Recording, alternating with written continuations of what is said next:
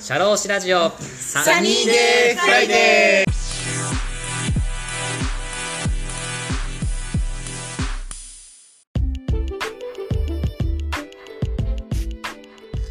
この番組は国内海外問わず放浪が大好きな国際派社労士 DJ のポッドキャストです。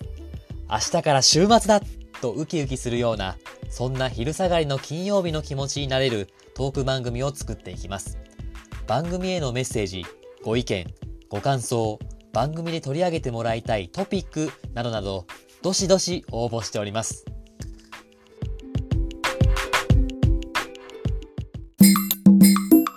この番組は社会保険労務士の田村が様々な業種で活躍する人の働き方や心情、哲学をインタビューし、新しい働き方を学ぶラジオ番組です。名付けて、教えてあなたの働き方。本日も素敵なゲストをお呼びしております。私から簡単にご紹介させていただきます。2002年4月に独立し、ウェブ制作、企画、システム構築などに従事、講師としてウェブマーケティングやデザインのセミナー活動を行っており、著書として無料で始めるレッドショップ、作成、運営、集客が全部わかる、ウェブデザイナーのための人類スタイルブック、今すぐ始めるウェブ文章の書き方入門教室を執筆されている、ウェブ制作、ウェブ解析士の鹿間まなみさんです。鹿間さん、よろしくお願いいたします。よろしくお願いします。お願いいたします。はーい。我がサニーデーフライデーにようこそ来ていただきまして、ありがとうございます。はーい。やっと呼んでもらったという感じです。いやいやいやいや、こちらからも熱望してあの呼んださ呼びさせてもらったって感じなので、はい。はい。はいありはいがと。うございます。はい。嬉しいです。はい。えっ、と、今からあの質問を始めていきたいんですけども、はい。鹿間さんにはあの2つお願いがございます。はいえー一つ目は、あの、普段私があの、社労士のお仕事をしていまして、あの、悩んでいるのが、えっ、と、相手に分かりやすく説明する力、はい。心の中とか、あの、頭の中をしっかりと解説する力がちょっと足りないなって思ってます。はい。なので、私がちょっと鹿間さんにヒアリングしていて、ちょっとそれ僕はできないなとか、あの、どういう感覚かわからないってことが出てきましたら、あの、それどういう意味ですかと、そういう質問がまず入ります。いはい。で、二つ目は、えー、このラジオとかでもいろんなような先輩方から、まあ自分がまだまだ知らないことをいろいろ教えてもらって、日々あの勉強させてもらってるんですけれども、あのーまあ私が鹿間さんにヒアリングしていて、まあ今の自分にはできないんですけれども、まあいつかその能力を身につけたいなとか、その鹿間さんの能力を身につけたいみたいなことが出てきましたら、なんでそれできるんですかと、そういう質問が入ります。あのーよろしいでしょうか？はい。はい。OK です。ありがとうございます。はい。はい。それではちょっと何個かちょっと質問させていただきたいので、はい。あの、よろしくお願いいたします。はい。よろしくお願いします。はい。えっと、1個目の質問なんですけれども、はい。あの、今まで、あの、鹿間さんの方で、いろいろなご経験をされてきて、こう、いろんな、まあ、お客さんであったりとか、いろんな、まあ、考えてきたことってあると思うんですけれども、この鹿間さんが働く上で大事にしていること、なんかこう、自分の働くモチベーションをこう、どう維持するかとか、なんかお客さんとの対応でこんなこと工夫してるよとか、なんかこう、大事にしてることを教えていただけたらなと思います。はい。はい。えー、まず大事にしてることは、もうとにかく目の前の方を喜ばせるということです。はい。はいはい、はい。はい。えーと、あともう一つが、えーと、絶えずこう自分の情報を露出していって、えー認知を広めておくっていう、こう、下地作りを常にやっておくっていうことですかね。大体この二つにいつも取り組んでるかなと思います。はい。はい、はい、はい。はい。お質問していってもよろしいですか？あ、はい、もちろんです。一つ目のあの、お客さんを喜ばせるっていうところなんですけれども、はい。まあ、ウェブ業界で、まあ、いろんな業種の方とやっぱ触れ合うことがあると思うんですけれども、はい。喜ばせる時の、まあ、鹿間さんなりの最初のこう、ファーストコンタクトというか、こうなんかどういうところにはい工夫して喜ばせるっていうところが一番大事にしてますか？そうですね。あの、まあ本当に私いろいろまあお仕事やっってる中でもやっぱりウはい。はェブ制作ってすごくウェイトが大きい仕事なんですけれどもやっぱり相手が望むことをあのしっかりこちらでこうヒヒアリングしながら把握しなきゃいけないので、まあ、そういったところで、えー、とまず相手が望んでいるものを正確にあのヒアリングしてでそれをフィードバックしてでこういうのが好きですよねとか、えーこういうところ工夫されてるんですねとかそのやっぱり事業のどっちかっていうとウェブサイトでいいところ見ていくところが多いので、うん。あのまあ、ご本人が当たり前だと思ってることでもいやうんそれってすごいことなんですよとかそういったあの気づいたことをどんどんあの、はい、目の前の方に、えー伝えるようにしています。ああ、はい、こうお客さんがこう何気ないこう言ってることも、うんそれはもう長所じゃんとかメリットじゃんっていうところをこう、ああそうですねそうですね。はい見つけてあげるみたいなところですか？はい、でそれをその制作とか、えーそういったところに生かしていくっていう感じですかね。ああ、はい。やっぱうんお客さんが気づいていないところっていうのはやっぱこう宝を掘り起こすような感じでああいろそうですね。そうですねはい楽しいですよねそういうの。そうですねはいあはーなるほど、なるほど。いはいはいそういう面でもこのウェブというかホームページを作成することによって自分の今まで見えてこなかったいいところとかが見えるっていうのがすごいいいですよね。あこうそうですねすごあくあのいいツールだと思いますウェブってこう事業の振り返りをしてもらったりあとはいはいずーっとなんとなくやってきたものをきちんと組み立ててみようっていう時にも使えたりするのではい。はいはい。うん。あーありがとうございます。はいはい。このあの大事にしてるところの、こういろいろはい。SNS とかでこういろいろ周知してもらって、そういう下地をこううん作っていくっていうところなんですけれども、はい。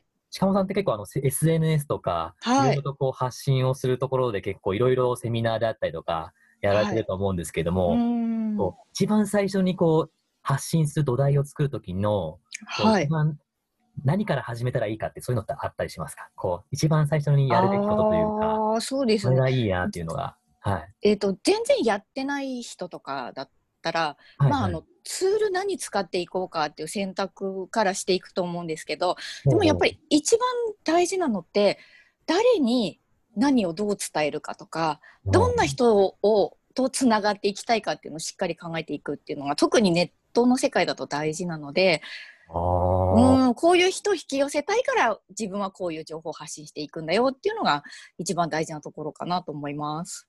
あー。うん。こうこう自分が作はい文章を作成して、それがもう周知されるだろうじゃなくて、あらかじめターゲットっていうのを決めて、それあにーそうです思考に合った文章とか発信する内容を考えるみたうん、いな。なそうですそうです。本当にあのどのツール使っても全くやり方一緒でです。なのであのこのララジオもそうですし、はい。動画もそうですしみたいなそんな感じ。はい。あそうですそうですね。はい。ね。ブログもウェブサイトも SNS も全部そうですね。はい。もうん。うもうこうやってラジオを始めさせてもらって、はいまあ、曲がりになりにもこうターゲットを徐々にこう絞っていくような形でやっていかなきゃいけないなって、ちょっと今、鹿間さんの話を聞いて、なるほど。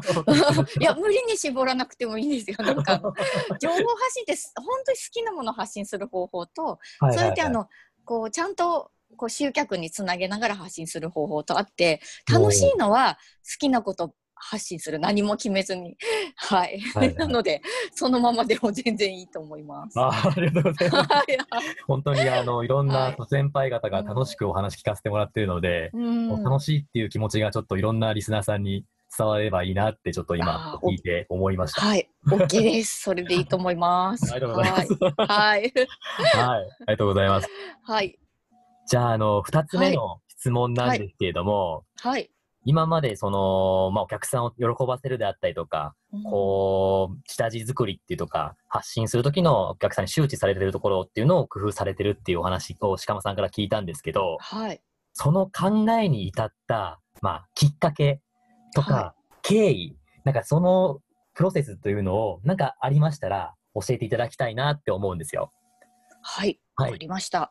はい。えっ、と、特にその下地作りっていうところで言うと、ほうほうあの、ちょっと大きなきっかけかなと思うのがですね、うん。あの、私、家族の転勤で、うん。名古屋に一回引っ越したことがあって、はいはい。はい、2006年から2010年だったんですけど、ほうまあ、あの、まだ子供も小さくて、えっ、と、ずっとまあ、その時もフリーだったんですけど、はいはい。仕事を続けたくて、だったんですよね。でその時に、まあお付き合いのある制作会社さんからお仕事もらうっていうのもやってたんですけど、えー、と現地でやっぱり徐々に暮らしていくうちに名古屋にもうお客さん欲しいなと思った時にやったのがやっぱりウェブサイトを作ってで SEO 対策をかっちりやってでそこから集客するっていうのをやってたんですよね。そしたらあのまんまと毎月すごい数のお問い合わせいただくようになってですね。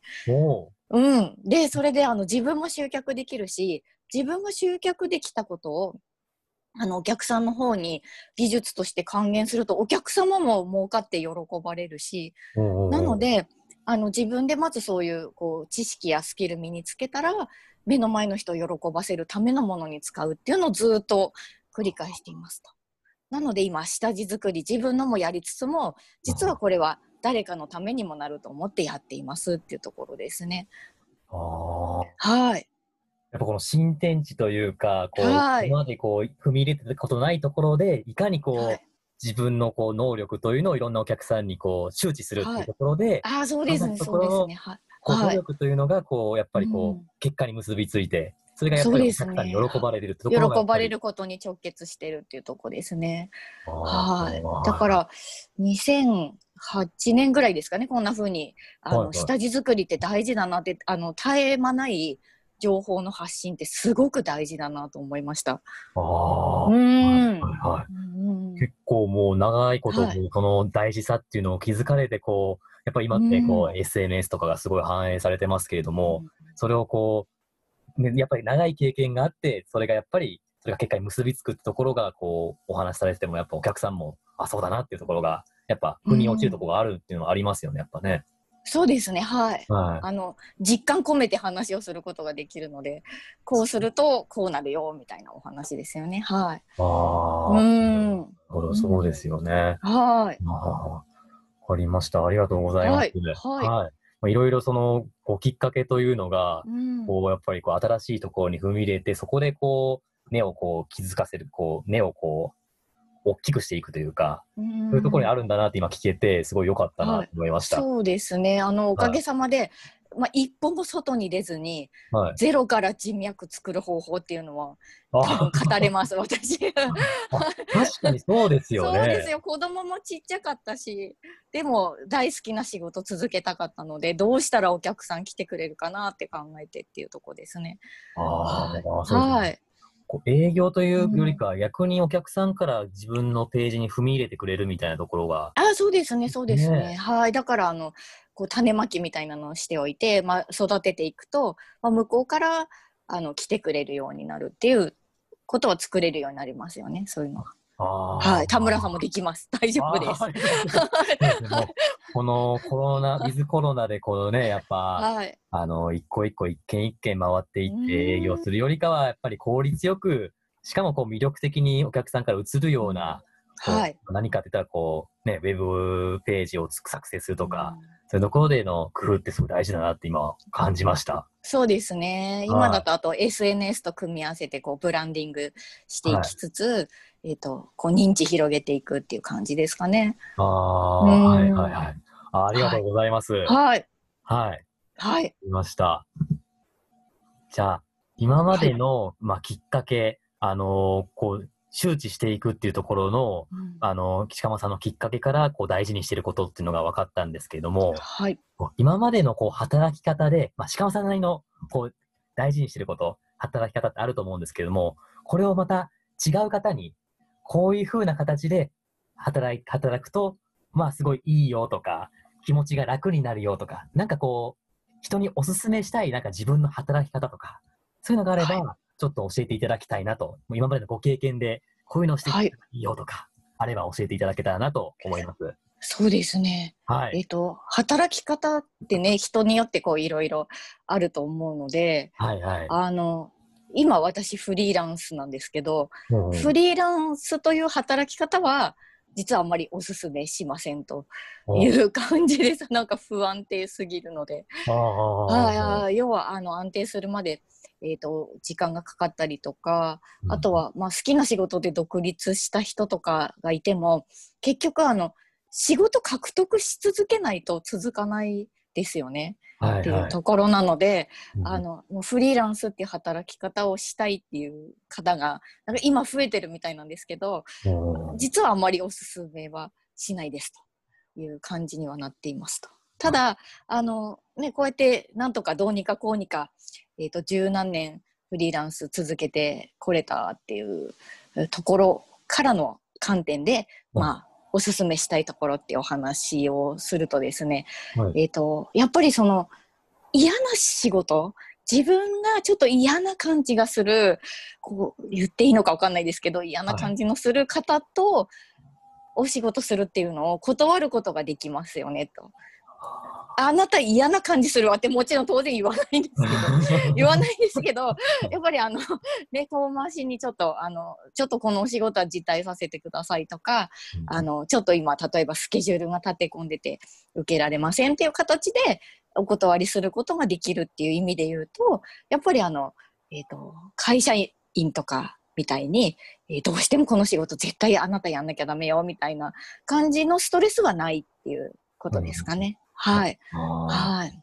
そうですね。こう、サラリーマンだったら、つかめるこの、毎月お給料が入ってくる安定というのは、それはサラリーマンのすごいいいことですし、あるけれども、先ほど今、鹿間さんがおっしゃっていた、こう自分でサラリーマンだったら、やっぱり嫌な仕事も、やっぱサラリーマンたるものみたいな感じで、やんなきゃいけないっていうのはありますけれども、はいはい。そこがやっぱりこう、フリーランス、個人事業主の方だったら、やっぱり断れるっていう、そこのちょっと、あの、強気に出れるっていうところか、とかはやっぱりいいのかなっていうのはありますよね。そうですね。あともう一つが、全全部自分で決められるっていうところですよね。おうおう上司からお伺い立てなくてもいいじゃないですか。ですか自分号を自分で運転してるだけだからだから、まあ、なもちろん何か失敗したりとかミスった時は自分で責任取る必要はあるんですけどでもそれも含めてあこう自分で決める楽しさとか充実感って絶対あると思いませんか？なんとなく。ありますね。うーん。なんかこう自分の人生生きてるなーっていう感じがするので。はいはい。はい。はいあそういうふうに決め自分で何事も決めたいっていう人にはこういうフリーランスとか独立するっていうのは合ってるかなと思います。あ自分で目標を立ててこうなりたいっていうのがやっぱ、はい。普通にある方とかだったらこう、うん。フリーランスだとこうやっぱりうん。自分の好きなようにこういろいろできるっていうのはやっぱ魅力的というか。そうですね。私全然目標とか立てない人なので、はいはい、あのこうやっぱり一つ一つのこの決断とかこの仕事やるとかこうやってやるとかこういうじあの人材アサインしていくっていうところも全部一人で決められるので、うん、もう本当にそうそういう楽しさはあります。ああ、はい。そうですよね。うんありがとうございま目す。標を決めなくてすいませんいえいえいえあの いろんなあの働き方があって、あのねありすますよね。はい。ありがとうございます。人には PDCA 回そうねって言ってるのに 全然自分で PDCA 回してないですっていう とこですね。ぶぶっちゃけトークみたいな。ぶっちゃけどくすいません。あでもたまたまに回しますって言っておこう。いやいいと思うよ。自分のペースで、あのね、そうですねされるのがはい一番いいと思う。いかがでしたでしょうか？教えてあなたの働き方。次回もこのお話の続編をお送りします。魅力的なお話たっぷりです。お楽しみに。